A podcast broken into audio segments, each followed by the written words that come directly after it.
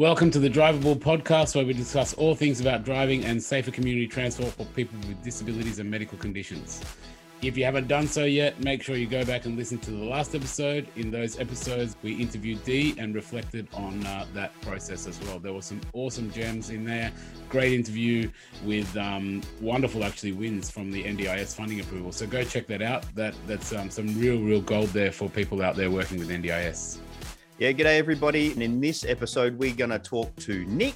Nick's um, waiting to join us. Really excited about this one. We're going to talk some, about some really nifty and innovative products to be able to help him to drive. Ali, you ready to do this? Yeah, let's do it.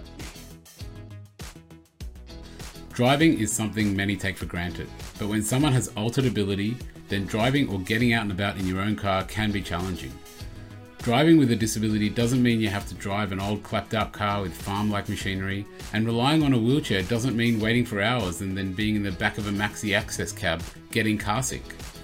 The Drivable podcast is designed to introduce and explore driving aids for people with disabilities, vehicle modifications, the NDIS, research, medical guidelines, driving techniques, and much, much more. The Drivable podcast is to help you be informed and be in control of your own independence so you can experience freedom through driving safely and reliably. I'm Ali, and with me is Brad, and together we have over 30 years of experience in disability and driving. Enough of the intros, let's get into it. Okay, everybody, in this episode, we're talking to Nick. Nick, welcome. Can you uh, do us a favor for everybody and introduce yourself and tell us a bit about your disability, and then we'll ask you a whole lot of questions about your driving. Yeah, uh, hey there, everyone. Um, I'm Nick Tiago. Um, I suffer from uh, cerebral palsy, spastic quadriplegia from a birth injury. So I've suffered from this my whole life. And yep. um, yeah, I've been living independently for almost seven years now, so I don't need that much care, which is awesome. Yeah, um, yeah. So yeah, yeah well, I, to to put it out there, I know Nick. Um, I've uh, known Nick since he well almost started almost at the start of your driving journey, um, and we worked together a lot to try and help you to get independent on the road. So let's talk about your driving. Um, do you want to unpack the story that you've gone through to be able to get your license? Yeah, it's a pretty big story, and there's a few things that even you don't know about, Brad. I hope uh, you don't mind going on this full uh, detailed journey. I'm I'm sure there are lots Exciting. of things I don't know about. Let's do it. so, um, you know, I've been handicapped my whole life, so um, I never was able to play, play sports as a kid. So I play um, computer games a lot instead because uh, that's you know what, what I can do and how, how I can. Um, uh, it was a good source of, of escapism for me. You know, I didn't want to be in the real world because the real world kind of sucked for me. So um, played a lot of computer games. Anyway, um, when I was about uh, well, 12, 11 years old, my dad uh, took me to this uh, car show with the family, and um, at this car show there was a driving simulator. And uh, back then, it looked like a, a, a, computer game for me. So I hopped on it and started play, playing around with it. And uh, to my dad's and mum's surprise, I drove quite well.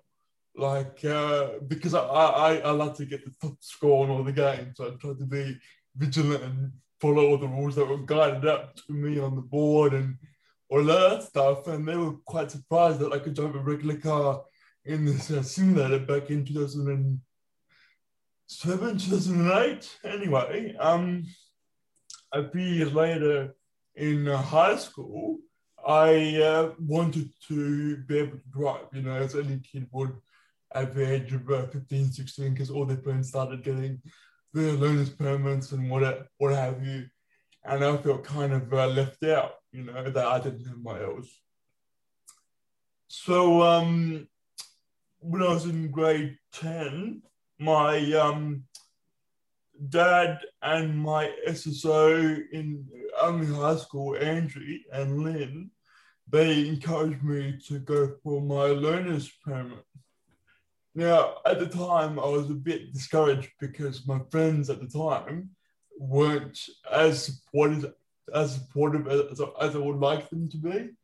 Um, they knew me quite well, and they knew my reaction times weren't up to scratch. So at the time, I didn't really do it for the supportive friends. I did it in spite of my friends telling me that I couldn't do it, which is not what you should what you should do. I don't encourage at all. But at the time, I was very um, re- re- rebellious, so I wanted to do it to prove to my um, friends that I could do it. You know. Yeah. How Yeah, old were you? How old were you then? Uh, I was uh, yeah, sixteen. 16. 16. That's kind of And what a- can I Yeah, yeah. can I just ask a question about the support workers? Yeah. How, like they're encouraging you to go for for your L's oh yeah. uh, at that point. Yeah. What what kind of things were they hoping for you? Like what were they what messages were they portraying for you at that Oh, stage? Uh, I used to say uh, uh, there was also a lady called uh, Jane Kettle as well. Uh, I used to say the words "I can't" a lot. Mhm. Like I can't stand up, I can't do this, I can't do that, I can't do this, I can't do that. Almost every single morning when I would go to school, they would say, "Nick, you can." Like every single day, and How they awesome got so annoying, and they got so ingrained in my in my, in my, in my uh, recesses of my mind that it stuck with me. And uh, whenever my friends said, you know, I can't drive, you know what, my brain, you know, reversed it and said I can. Mhm. That was the main mantra of the whole year was instead of I can't, it's I can. And that was thanks to Jane Kettle. But um, yeah, basically it's just just regular kind of support. Like all I did was voice my interest in getting a, a license. And uh, yeah, Jane, Andrew, Liam, they were all just saying go for it, you know, you can do anything that you set your mind to. So when you say your friends weren't as supportive, um, like what do you think? What were they just making comments, or what was the go there? Well, yeah, uh, like I said, they thought my re- reaction reaction time went up to scratch, and I do get a, bit jumpy. So if there's a loud noise in the background, or if someone comes up behind me, taps me on the shoulder, I jump quite quite violently. And they thought that if I was a bit in the car and like a bug came up behind me, like a fly or a bee or a spider or someone honked the horn behind me, I would jump really violently and turn into the other lanes. Now, I have to admit that did happen a little bit at first when I first started learning to drive, but that but that eventually um, heavily decreased, and I'm not nowhere near as jumpy as, as I used to, to, to be. Yeah. Oh, that's cool. Um, Nick, so talk us through then. You you went and sat for your L's. Um, Yeah. the, no no issues with the uh, with the smarts there. We know that I know that you're a smart fella. A group of like 35, I was the highest scoring. I finished, I don't want to brag, but I was the highest scoring. I finished before everybody else. And uh, I think, uh, like a lot of the students thought that I was cheating because I had my SSO with me to help me write the answers. They all thought, oh, this guy's clearly cheating because the uh, lady wouldn't is giving him the answers. She had to sign um, a disclaimer saying that she wouldn't give me any answers. Hmm. So uh, yeah, that I think uh, I I know you, Nick. You get that a fair bit, don't you? You get where people maybe misjudge um, you based on what they can see. oh my entire life, Brad. Ever since I was a little kid, like they, I get one look up and down, and everybody, well not everybody, but most ignorant people, not not their fault, but uh, they look me up and down and au- automatically assume that I'm mentally uh, handicapped. Like I'm very high maintenance. I've got no idea what I'm doing. Uh, if I start talking, some people go even go, "Oh my god, you can talk! Good for you." Sometimes when I'm uh, when I'm the uh, the designated driver out of the whole group of friends that are drinking one night on a weekend, and they take them out, these uh, ladies that that um, are interested in these guys that that are with me, they they, they go up to my friends and go, "Oh, you, know, you're very, you're you're a saint for taking out your friend on a good night." And I'm like, "Well, I'm, I'm the one that drove them out here so they could drink," and they think I'm full of shit. So Well, that's a, a one thing I'm um, happy about, I guess, is that we're sharing your story and talking to you here, and more people can see that that's all bullshit, basically. Yeah. um, YouTube video. I don't know if you've heard of it called uh, J- Jeremy the the the dad. No, I haven't heard of that one. Yeah, Jeremy the Dud. It's done by Oh Robot. yeah, yeah, yeah. Yeah, I've seen that. That's an awesome. That um, was a great video. I, I really encourage people to, to, to go go watch that. Yeah, yeah, yeah. Everyone should watch it. It's um, it was an Aussie little short film. Jeremy the Dud. Yeah, yeah, yeah. Um, we Okay. shared it on our Facebook actually. I think as well. We should share it. Um, Yeah. we'll, we'll put a link. We'll to put it a link to it on yeah at the bottom of this podcast for people, and I'll go watch it because I don't think I've seen it. But Yeah, it sounds it, sounds Really, really good video. Um, it's like 14 minutes or something. It's a short Yeah, film. about that. Um, but it's a, it's got really, really strong messages. It makes you think a lot. So it's um, it's really good. awesome. So um, you you proved everybody uh wrong, all those doubters wrong, and you got your L's. What happened next, mate? Oh, not quite yet. So after I finished the test and after flying colors, about a week later, we went to acquire our learner's permits as, as a class. And uh, when it was finally my turn to get my photo taken and get my license, uh, at the uh, city office, they uh, told me, no, I can't have my license until I get a doctor's approval. hmm And then uh, that really uh, upset me because uh, they could see I had the smarts and I wasn't that, that physically handicapped. Just another, yet another roadblock in the ignorance train of the system. Um, so I had to wait like a good far out. It was like almost a year or two just to get a simple eye exam from a, regular GP. He didn't What? do any special tests or any physical things. I just got a simple eye exam from just a GP that the office designated. And he gave me the approval just for reading a few lines on, on a on a on a bo- board. That was it. Yeah. Yeah. Um, do you think the so this was your normal GP, your your regular No, GP? they they assigned me a GP. Who the uh, Department of Transport did? Yeah, Yeah, right. but I didn't see my regular one.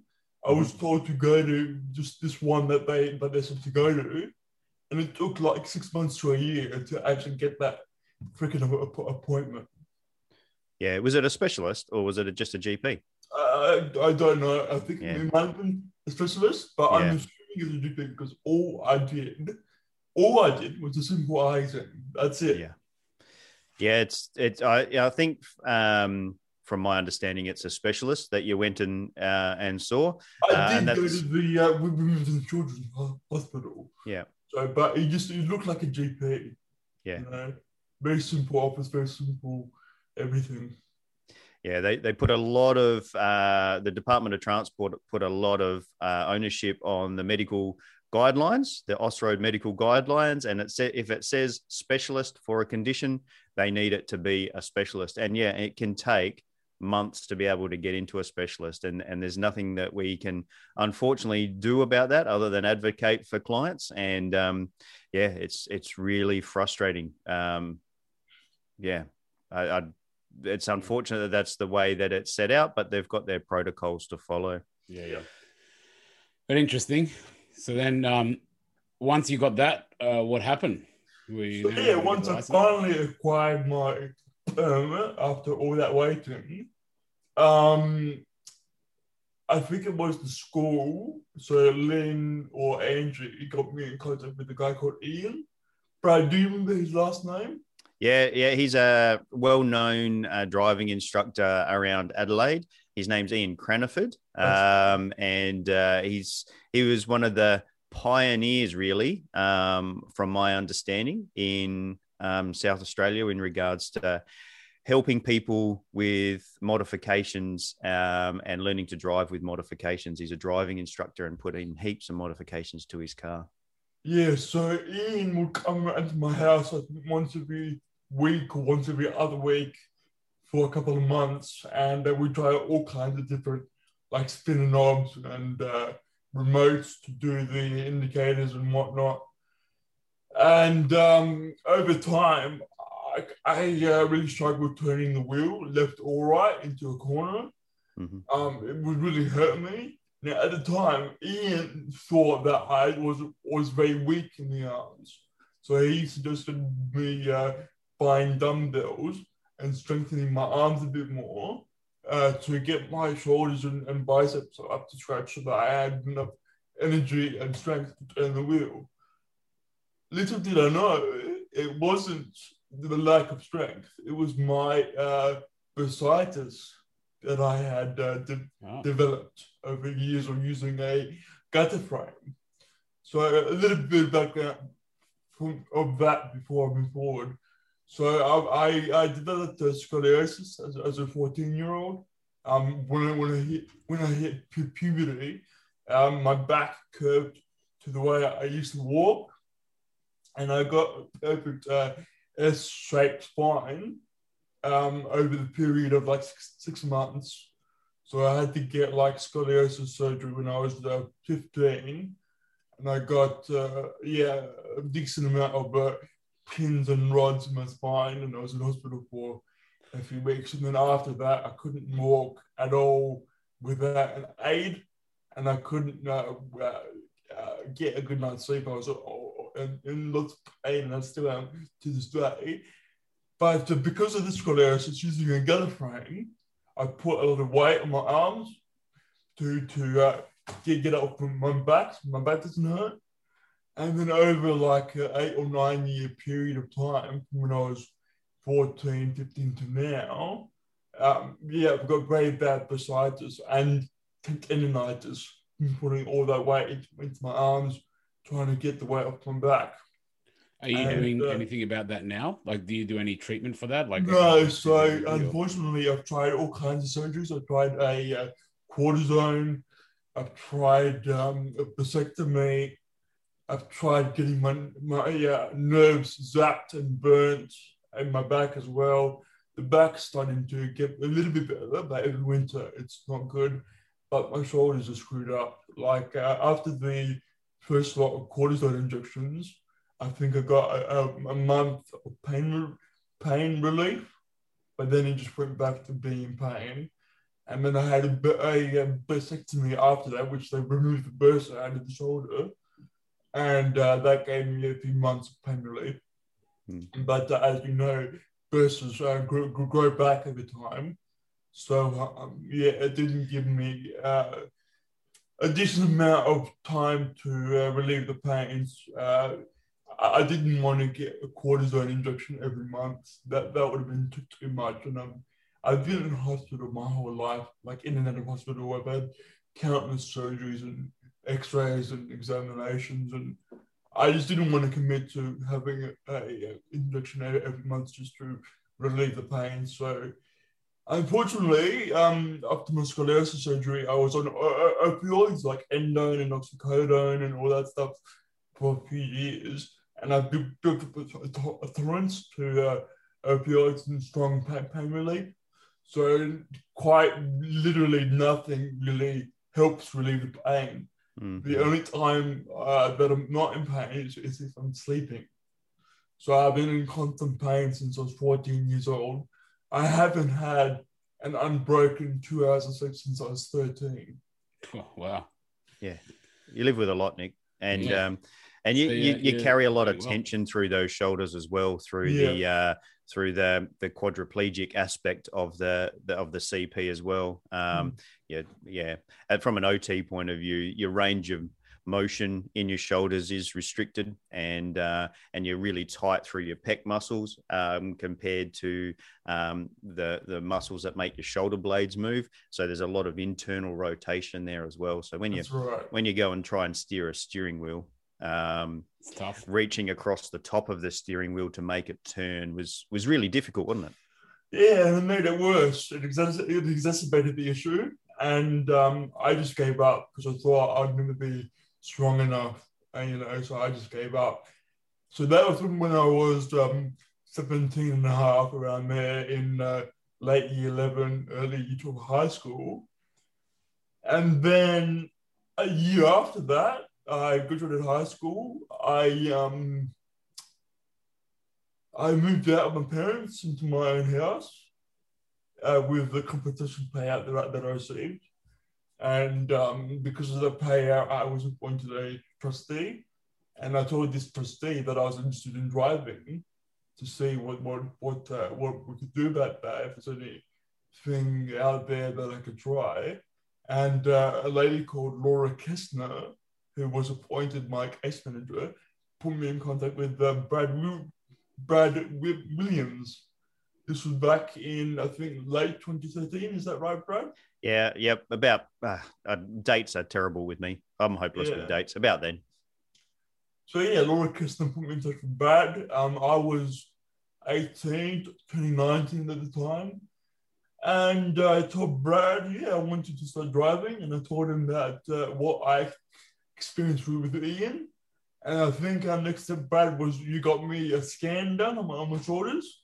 yeah, we went for we went for we went for a drive first, and I remember that first drive. Yeah, um, saw that I was yeah.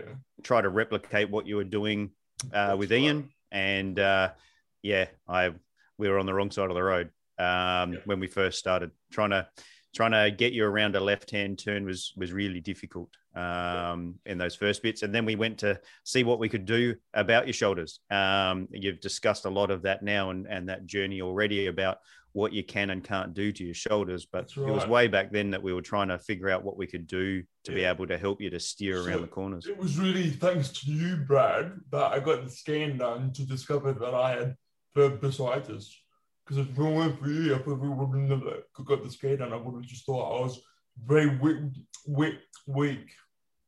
Yeah, and it's actually not weakness at all. It's actually yeah. uh, increased tension and tone in those shoulders, uh, and it's actually the muscles not letting go rather than not being strong enough to work. Um, so anyway, we went we went through this process of investigating your shoulders. We we knew that your shoulders were not going to be up to it. Um, and when and we're never going to really be able to steer the steering wheel. Left shoulder right shoulder both shoulders together uh, it didn't didn't make a difference. So we hit a brick wall when it came to steering a steering wheel. So uh, do you want to unpack what what we did then? Yeah so my memory of this part is a little bit hazy but uh, i think you Brad had at work like really hard at work to do your research about what was available. Yep. And then um, I don't know if you knew this at the time, but I was really into video games and playing with uh, joysticks and uh, driving simulators and games like Grand Theft Auto and that kind of stuff. Um, driving driving games, and uh, you found this company called uh, PME Problem yep. Management Engineering that's uh, based in Sydney. And yep. what they do is they fit out cars with technology called space drive um, that was invented and manufactured in, in, uh, Germany. And um, yeah, yeah, we we thought because that uses a joystick like a video game uh, console, we thought, oh, that looks kind of perfect. You don't have to do, you don't have to ha- have your hands on the wheel at all, and uh, it's just as simple as turning a joystick left and right, and the whole wheel turns by itself. So we thought, oh, that's basically problem solved. Let's let's give it a try. Yep. Um, I'm trying to think yeah, what else happened. Yeah, so but just before you found that, I think you helped me buy a van so that my housemate could drive around yeah. for me. Yep, that that was a big part of the process as well. Is um, trying to plan for the future, but also you just moved out of home. Um, you were trying to be independent of your folks. You had housemates and sh- and and so forth, carers, housemates, um, yeah. who and you needed to get out and about and didn't want to rely on access cabs. So right. yeah, we got we got a van for you. Well, we researched. I didn't get a van for you. We researched all the vans that were available to be able to for your for your housemates, for your carers to be able yeah. to drive, so you could get out and about. And because I had uh, quite a big wheelchair, because I used to do scouts at the time. I used to go uh, out in the outback and people driving and go to lots of uh, uh, uh heavy terrain. I, I had this uh, 4x4 wheelchair, the X8 Magic Power wheelchair from Extracare. And because it was quite a big wheelchair to like, like around, I needed quite a big van with quite a big uh, opening at the back to get it in there. And I remember that was a challenge to uh, see what would fit, but would also look cool. And I think, uh, yes, we ended up finding uh, the Volkswagen TDI 40 2013 mo- multi-van, Yeah, and yeah, uh, cars. we measured out the back opening and the wheelchair. Um, yeah, and it was great, except that I had to take off the headrest every time I, I would uh, get in the van, and I had to duck my head every time I'd go into the van and whatnot. I didn't want to get. I think I, I said this to Brad. I didn't want to get a bigger van just to save me from getting the headrest off because it was just silly just to get a much bigger opening just for the headrest. So I was quite happy to take up the headrest every time I, I would get in and out, and out of the van. Yeah, there's a lot to discuss about that one, about the trade-offs and and the responsibility um, of of those type of decisions in regards to want and desire versus what what can be achieved versus um, you know like you're not sitting in the wheelchair when you're actually in the car. So we we went through a whole lot of uh, policies and procedures in regards to whether that was appropriate or not. Um, and yeah, so it's a really tight fit for the wheelchair in the back of the car without a lowered floor. Um, it, it's something that you you have to bend and duck when you get into the into the car, but then you make your way through the middle of the car when you use your wheelchair into the driver's seat, don't you? Now I do, but back then I would get in the pa- passenger seat. Yeah, passenger seat. And uh, we had to remove the armrests of both front seats so that I could get squeezed through there because the gap was so narrow. I couldn't uh, squeeze through, so we had to Yeah. remove the armrests. So with the- the car, did you initially um, use it as like as a passenger? Yeah, Right. Yeah. Okay. yeah. So for the first um, six months, yeah, yep. All right. well, six months to really get the process started, and then we uh, and then we um, went and did the assessment with PME that you were talking about, didn't we? And um, do you want to talk about what was involved in that? Do you, do you Well, recall just- what was involved in Before we get to that, we all- just uh, we went going back to the wheelchair and the van. We went to um, Lesbosio to get it fitted out with the ramp, ramp Mhm. to get Yeah. the wheelchair. To get a lifter in the back, yeah. Yeah. So anyway, yeah. Uh, after all that, and uh, a few months later, when yeah, Brad discovered the PME, um, Brad made contact um, to say, "Hey, look, I've got a candidate for you that might be um, that might be great for using the technology. He's got thing with his arms, yada yada yada." And uh, yeah, they said, "Yeah, come on down, come on, come on down to Sydney or up to Sydney, sorry." and uh, take a look at our test vehicle and see if you can use it. So Brad and myself flew over to Sydney in July around then, 2014, around that. Yeah, Oh, I remember that day. You'd been up watching uh, the World Cup on uh, yeah, that's right. the soccer 2014 World, Cup, and you were yeah, so I was up tired. until like three in the morning watching Portugal beat the hell out of Italy. So that was great. Right. I remember trying to drag you onto the plane. Like you were so was tired. You were, and I didn't talk to you at all. I don't reckon on that trip. Oh no, like- I could have seen. I was out like light the whole trip. So I was, uh, I was out of it. Um, yeah, I'm a big FIFA fan. I wanted to kind of point out, I guess, one thing just for the listeners that you guys are in Adelaide and you had Mhm. to go to Sydney to try this product, right? That's right. Um, and I guess just to because we talk about a lot of the big theme of what we talk about here is get out there and try as much as you can, which I can definitely see that that's what you were doing. And then you kind of hit a wall, um, and then you have to fly to try something, which some people might think that's not the best thing, um, which it isn't. But at the same time, I guess um, that vehicle that you're trialing, how much do you reckon it was worth, like a trial vehicle? Because that's the thing; they're a pretty expensive vehicle, I think, and um, there's not that many around the country. I think there's only like one or two. So No, there's about uh, 20 now in the country. no, just Oh, that you can try out. That's what I mean. Oh, Oh, yeah, sorry. yeah, Yeah, yeah, yeah, yeah, yeah, yep, yep. Yeah, Yeah, so yeah, we had to. There, there wasn't an option back then. There wasn't. A, there was really only one option back then, um, and that was PME. Um, and we, I, I take my hat off to PME for um, having these having these products uh, in Australia in regards to giving people options to be able to try these what what I term high end controls, really high end stuff. I should also note that back then, I was not a member of the NDI, NDIS. Hmm So all of these flights and trials and paying for the vehicle and paying for the mods, that was all self funded. hmm Did you have a job? No, No. Wow. That would have Yep. been tough. um, we went we went over there and um, the PME crew put you through your paces. I had to take a back seat. I wasn't. I I had to step away because I didn't know the products and so forth at that at that point of time. Um, and I think you blew everyone away. yeah, I, I blew myself away. I was, I was, uh, yeah, in a state of complete euphoria. I thought, Eureka! We finally found a, a gadget that works. You know, Feels all like a this years game. of getting finally paid off. Um, Yep, we were Yeah. spinning around the car park out out by that oval. You were going around in circles, doing figure eights, Yep. and then you and then you know you even went out and drove on the road there on that on that first day. Yeah, Uh, on the back streets. Yeah, we did a bit of driving on the road with uh, Tom Ely. I think. Yeah, it was the one in the car. Yep.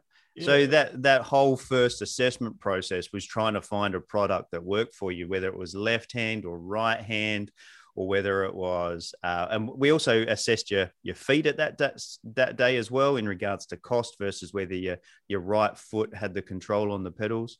that's right. But this joystick in your left hand um, was, yeah, an immediate It success. was like a, a duck to a duck to water. sure was. all Sure those was. all those years playing computer games paid off, eh? Yeah, like I said, yeah, exactly.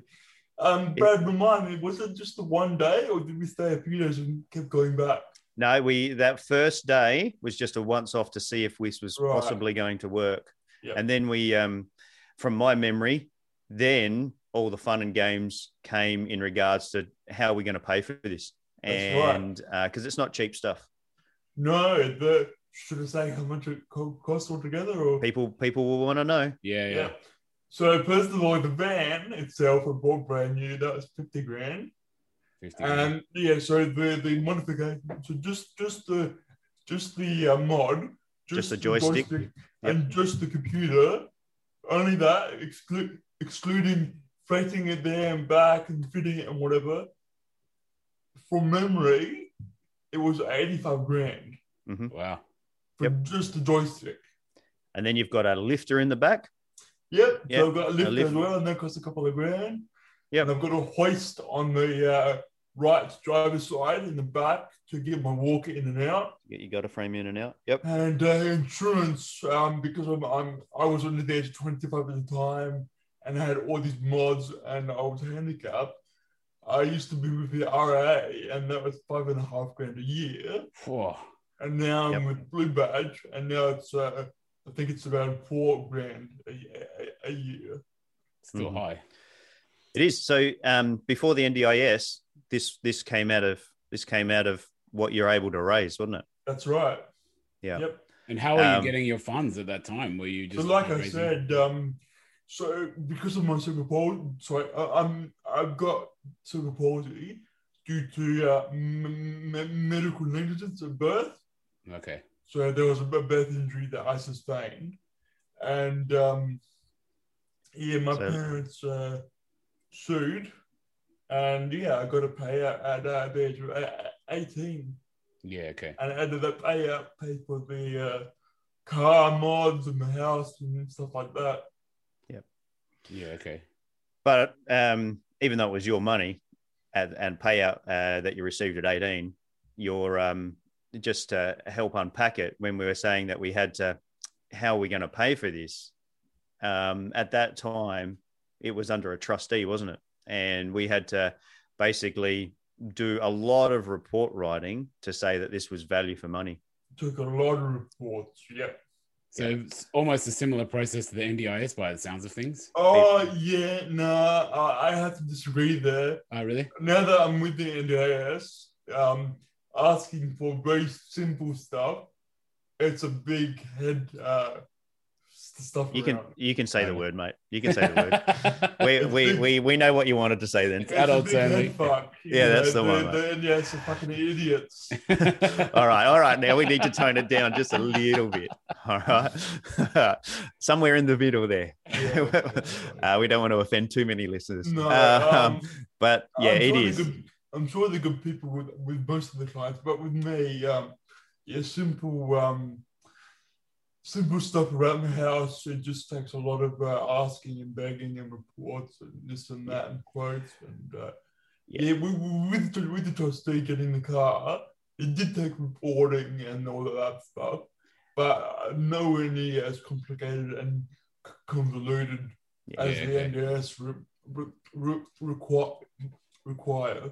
Yeah, we because of your age, uh, just to put it in perspective for people, it's your money, but because of your age at that time, it was about making sure that you weren't wasting your uh, your payout, which has to last you for the rest of your of your That's lifespan. right, yeah. yeah, And so also, like, I guess to, to make sure no one's ripping you off probably as well. yeah, that's right. Like doing you in or something. That's right. Yeah, that's So it. we were protecting me. asking asking for your money, where with the NDIS we're asking for the government's money, and Yeah, that's and that's probably where the difference was. It's still the same type of report writing, the same type of proving that it's value for money and that it's going to make a difference to your life, um, but it was. Uh, the money's coming from a, a, a different pool. I should uh, mention just on now, just, just briefly, that was with um, a certain trustee that required a lot of uh, reports and what have you. The one that I'm with now requires not, not, nothing at all. Oh, wow. I just say I just say what I want, and they go he he he here you you go. Do you need a car upgrade, Nick? we'll, we'll talk. So once you Um, got the once you got the getting back into the car, once you got the car fitted out, um, how was it? And then kind of getting the car, um, how was driving it and getting used to it? Like, did you have to do lessons? How long? So that take? yeah, so after we freighted it to Sydney and got and got it fitted in Sydney, Brad and I went back over to Sydney again after the car, my car got fit, fitted, fitted with the tech, and we did yet another test to see how I go in my own car. And once they were happy and I was happy, um, yeah, we freighted it back back to Adelaide, and I had to pay to fly out a special ed driver, Tom Ely, to um, teach me how to use the, all the modifications. Yeah. You know, just before I progress uh, as well, um, when we, um, oh, sorry, I was trying to thought, you know.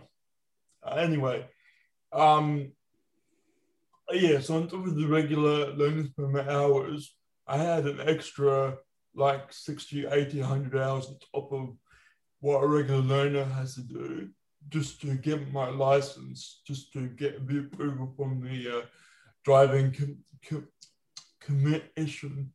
Yeah. So you had three trips to Sydney. One was the first test out. The second one was fitting for your car. And then the third one was your final fit out where they just made sure it was all in the right place, made That's sure it worked. You went for a bit of a drive in your car. Uh, um, and then it was waiting for the car to come back. And when the car came back, it came back with Tom. And uh, Tom taught you to drive with those controls in your car. Yeah. Sorry, yeah, I just remember what I was going to say. Mhm. Back on the first test with my car, I asked the company if we could make the spring stronger in Mm. the joystick because um, I'm quite strong in my arm. And I think the joystick is um, made for people that are very weak. So they make the spring in the joystick very, very loose. So it was quite sensitive and they had it on the lowest possible sensitivity. But I would literally move the joystick an enemy to left or right and half the whole wheel would turn. Yeah. And I said, I said at the time on, on my very first test with my car, I said, "Hey guys, can we make this the spring a lot stronger so that it's you know less sensitive?" Mm. And they said, "No, we we, we can't do that." And I'll tell you why that's important important later. But uh, yeah, at the time, uh, for the first uh, year and a half of my driving, I was using a very, very, very sensitive joystick. And yeah, literally, an enemy each way. If I'm going on the highway, I will go into oncoming, oncoming traffic if I don't if I don't keep the joystick like needle pinpoint straight. Yeah. And that a very f- fatiguing. That was the hardest part of Millennium's drive was to keep the joystick dead straight. Yeah. So you got this product that gives you all this hope, but then it's still hard to be able to to That's do it. right. And and I remember driving up the freeway with you and and trying to stay in the lane as we go around a sweeping corner to the left or to the right. Yeah. That was that was really difficult. So how did you get that fixed?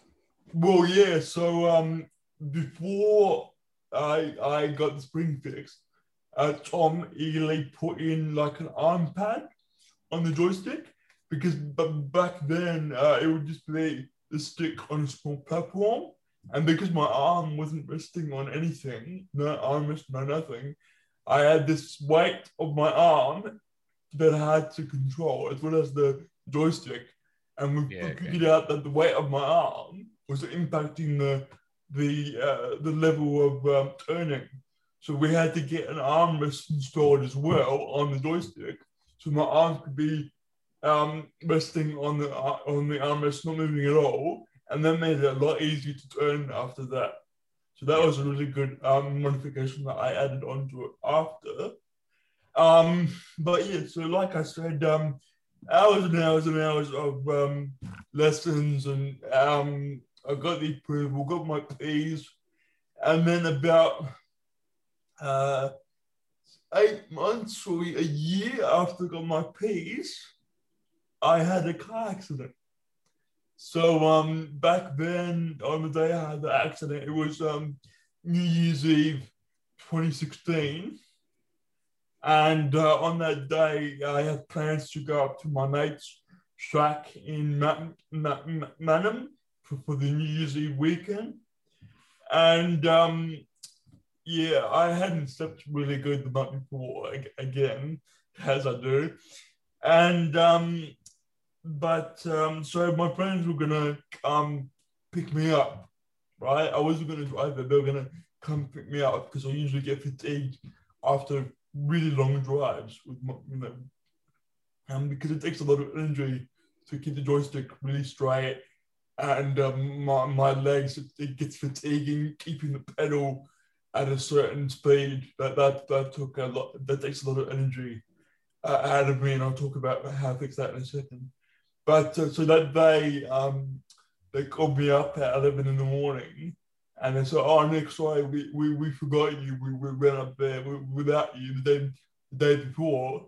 Can you drive here?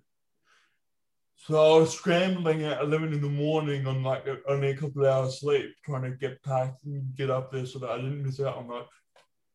And um, yeah, got on the road. Again, I was half asleep, so I shouldn't, shouldn't have been on the road. Um, and I got halfway up Portrush Road, which is only around the corner from where I live, up up, up uh, to get onto the uh, highway later on down the road. But um, I got like 300 meters up Portrush Road, and I slightly I slightly bumped the side of the um, me- me- median strip, so I veered to the right just very slightly, and uh, the front right wheel hit the median strip very, very lightly. But because of that jolt, it was enough to bump the joystick to go full lock to the right. So I went into oncoming traffic on the over the median strip into oncoming traffic. And then I, quick, I quickly overcorrected and went back left again to get out of the way of the oncoming cars. And I went back onto the, onto the median strip and I ended up slamming into a, a tree on the, on the median strip. Yeah. And uh, it wasn't a, bad crash. I just slightly dented my bumper bar. I had a, a broken side side mirror, and the airbag went, went, went off. That, that was it. Know, I, I I killed a tree. That was that was very sad. It was a very small tree, but um, yeah. So bumper bar dented, airbag went off, and I broke my side mirror. Um, because I had never been in a car accident before as an adult, I didn't know what to do.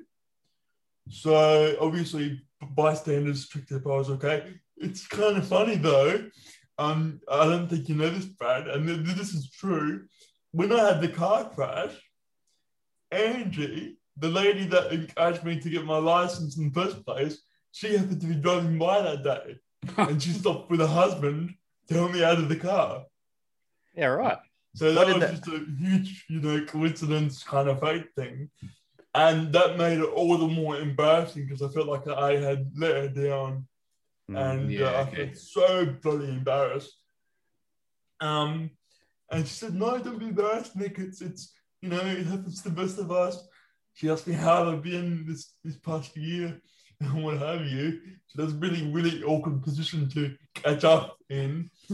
Um, so anyway, the cops were called and I didn't know what to do. So I just let the cops organize a tow truck to get the car of the medium strip and go to the, the um, repair shop. And um, I remember overhearing, oh, sorry, no, no, no.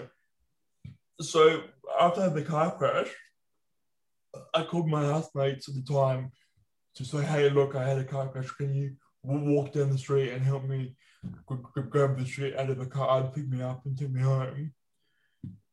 And uh, the police officer turned to my housemate behind my back and he said, How the fuck did your housemate get, get his license? He's disabled. How the hell did a person like that get his license?